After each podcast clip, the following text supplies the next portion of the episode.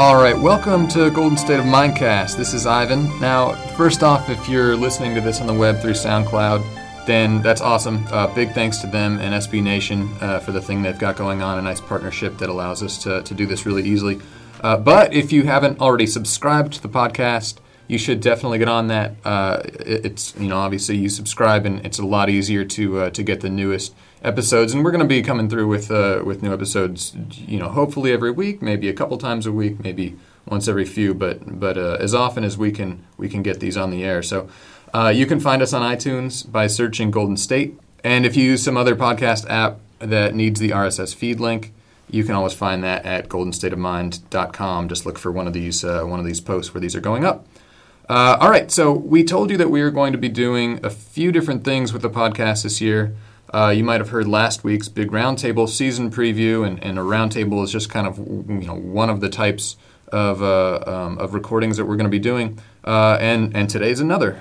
If you're a regular reader of Golden State of Mind, you know about the Q&As that Nate Parham does with other SB Nation bloggers as kind of a game preview, and he does those every couple of weeks, and we'd like to keep that going, but this year we thought it would be fun to do those Q&As in audio format. So let me throw it over to Nate, and Nate can introduce today's guest. Nate? Sure. So obviously we have the Spurs coming up tomorrow on Friday, so we thought we'd bring on Michael from Pounding the Rock to answer a few questions about the Spurs. So basically I have 5 questions, he has 5 set up for us, and we're just going to, you know, have a conversation about the Spurs, kind of get ourselves familiar with the Spurs this year versus the team we saw last year in the playoffs, and get excited for this game on Friday night. So, Michael, hello. Hello. So, I guess first we just kind of want to get a real basic idea for those that haven't been paying attention during the offseason of where the Spurs are this season. And I'm sure that obviously you make it to Game 7 of the finals, you want to get back there. So, you know, what do you make of this team so far, and what do you think will be the biggest challenge in making it out of the Western Conference this year? Well, I mean, the biggest challenge is just running into a bunch of Diet Coke versions of the Miami Heat, really, in kind of like the Houston Rockets, the Oklahoma City Thunder, and maybe even the Warriors to a degree now that they've got Iguodala on their team. I think the Spurs really kind of lucked out last year with the draw that they had in the playoffs. They had a Lakers team without Kobe, and, you know, they were no threat whatsoever. They probably wouldn't have been a threat even with Kobe, but, I mean, that first-round series was a joke. And then in the second round, they got a Warriors team that I think was maybe a year away. I don't think Bogut back then was quite as healthy as he is now. And, you know, I think Mark Jackson, you know, he wasn't quite as experienced, you know, as a coach. And I think now he's going to have a little bit more experience going in this year. And it's not that, like, the Warriors were happy to be there or anything like that. But I think once the Spurs kind of figured out, you know, to put Kawhi Leonard on Klay Thompson, that kind of took him out of the series. And so, you know, I think it was kind of an ideal matchup for the Spurs in the second round, and that it wasn't a very physical series for a playoff series. And then in the third round, they got a Memphis team with absolutely nothing on the wing. I mean, you could really argue that the Spurs had the 3 best wings in the series in Leonard, Manu Ginobili, and Danny Green. So that series, to me, was always a you know, foregone conclusion. And I couldn't believe that people were picking the Grizzlies to win that series. I mean, I was going out of my mind. You know, how could people be picking the? I mean, have they not seen these two teams play? It's like, I think all these people, like, didn't realize that the Spurs had Kawhi Leonard and Danny Green on the roster, and we're still thinking of them from the 2010 team or something. So, so I think they really had an easy draw until they got to the finals against Miami, and, you know, they almost pulled that one out. So this year, you know, obviously for them, the number one thing is just to stay healthy. I mean, with them, it's an older team. Just to stay healthy is the biggest challenge. But going after that, you know, you're going to have to, you know, go through a gauntlet of a lot of really big athletic teams. Oklahoma City, Houston, and maybe even the Warriors. So I think that would be the biggest challenge. Do you see any particular team? I mean, you mentioned the teams they played last year, but do you see any particular team as bad matchup for this team this year? I think the Warriors could honestly give them some problems. I think, as strange as it sounds, like a first-round series against Portland would give them some problems. I mean, I think the Spurs would win it still, but, I mean, it would be like a tough 6 games because those guys throw wave after wave of athletes at you, and they've got a lot of shooting. Not much defense on that team, but, you know, they can't shoot the ball. They can't score. But I think really just the way the Spurs are built, I think Houston would give them the most problems, and maybe the Warriors. I don't think Memphis gives them any kind of problems at all. I think they'd love to see Memphis again, especially the way they're built right now. And Oklahoma City, I think without Harden, I'm still not sold on them until I see otherwise. So I would really say the Warriors and the Rockets would be the top two. Feels like every year we talk coming into the season, we talk about the Spurs being kind of an older team, and you know, say, oh, this is finally the year that they're going to they're going to fall off because they're just getting old and old and old. And it just never happens. We say this every year and it never happens. Do you think this is the season that it happens? I mean, not just injuries, but just old age and people start slipping. The guy really I'm concerned with, and this might surprise you, is Tony Parker, because he's the guy who relies on speed. He's 31, but an old 31, and he's the kind of the head of the snake, as Pop always likes to say. And I have concerns with him more than I do with Manu Ginobili, who really can't get any slower, and whose game really isn't predicated on speed and athleticism that much. He does it more kind of like with his brain, really. And Duncan is just an amazing freak. I don't know what to say about Duncan. I thought we were near seeing the end of him 3 years ago, and then he did stuff in the off season. He got skinnier, and he kind of transformed his game. He's not really much of a low post banger anymore. He'll break it out every now and then, for big occasions. I think he really surprised Chris Bosh in Game 6 of the Finals the way he just abused him in the first half. But for the most part, I mean, Duncan is like LaMarcus Aldridge. He's just gonna shoot 15-foot jumpers on you all day, and his physicalness is kind of limited on defense. As far as then he'll play defense, he'll rebound, but on offense he just pretty much just shoots the ball. So I think that kind of preserves his body, and Pop plays him 30 minutes or less. Pop, he's not gonna give him more than 70 games in a regular season. He'll sit him out in some of those second half back to back. So I think that kind of helps Duncan, and I think he's a freak. I don't know what to say. He's just a freak. He just will not get any worse. There was some controversy last year about Pop sitting the Spurs big three out during that game against the Heat, I know, and there were some other games as well. I mean, as a Spurs fan, does that annoy you at all? It sounds like you're totally bought into that, and the controversy is just kind of much ado about nothing. I think it's a necessary evil, and I don't blame Pop for doing that at all. I think it does hurt him. With Stern, and maybe it cost him a couple of points with David Stern here and there, but I mean, the schedule was what it was. It was the fourth game in 5 nights for the Spurs on a road trip. That was I think a 5 or 6 game road trip. I mean, what are you doing as a schedule maker or as a cable company scheduling Spurs against the Heat on a TV when it's the fourth game in 5 nights? I mean, it's just be sensible about it. I obviously understand the appeal of a Spurs Heat matchup, but if you want that to be a televised matchup, make sure the schedule gives the Spurs a fighting chance. Right. So let's move to some of the younger players on your team. You obviously have Summer League legend Marco Bellinelli now, former Warriors draft pick. What do you see from him so far, and how is he fitting in? I mean, I think Warriors fans have generally some pretty strong feelings about Marco Bellinelli and what he is, but he's obviously changed as a vet. Well, living here, I remember those feelings quite well. And I can imagine they're not very high on him. But, I mean, I think he has matured a little bit, especially on the defensive side of the court. I think Tom Thibodeau has a lot to do with that, for making him at least semi-respectable on defense. Before, he didn't care about it at all.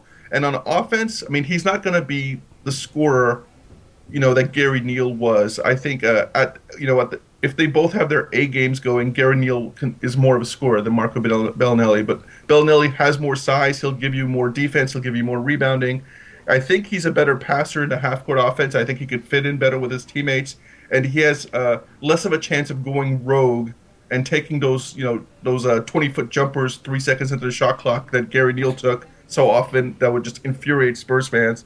So I think really for many years, Gary Neal was kind of our Marco Bellinelli as a Spurs fan. So I'm not necessarily positive that one is better than the other, but I think just as a Spurs fan, we just want to see a different face out there. We're kind of tired of Gary Neal, so I'm gonna be optimistic with Marco in the early going, but I do know that he does have some bad body language at times.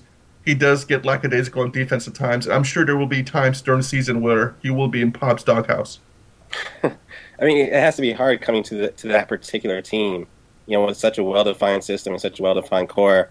And that's why, I think some of the memories I have of Marco Bellinelli as a Warriors fan is like, how is this guy going to fit in with this Spurs team? But obviously, I mean, watching him with the Bulls, I think he's definitely matured as a player, and I think he's kind of could give them something that they need, as you said about Neal. So, you know, he didn't choose to be drafted by the Warriors. He willingly chose to come to the Spurs, and he has a really good relationship with Ginobili. They played on.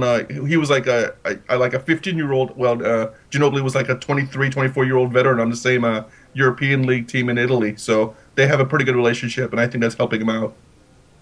Great. And another guy, you guys, that's kind of stepping up this year a little bit, according to you guys had an article over at PTR by Bruno Passos about Boris Diaw and kind of his hot start to the season. So what are you seeing from him this season, and what is it that he's improving on? And can you kind of just summarize what he's doing better yet now? I don't know what has gotten into him. It is terrifying. I think they might have changed his contract where he only gets paid if he, you know, takes over 8 shots a game now. This guy had to be screamed at to shoot the ball. You know, for the last 2 seasons as a Spur. I think last year he took like 4 shots a game. I mean, they were leaving him wide open, and not because they didn't respect his shooting. They just knew that he wasn't going to shoot. And now this year, he's taken at least 7 shots every game.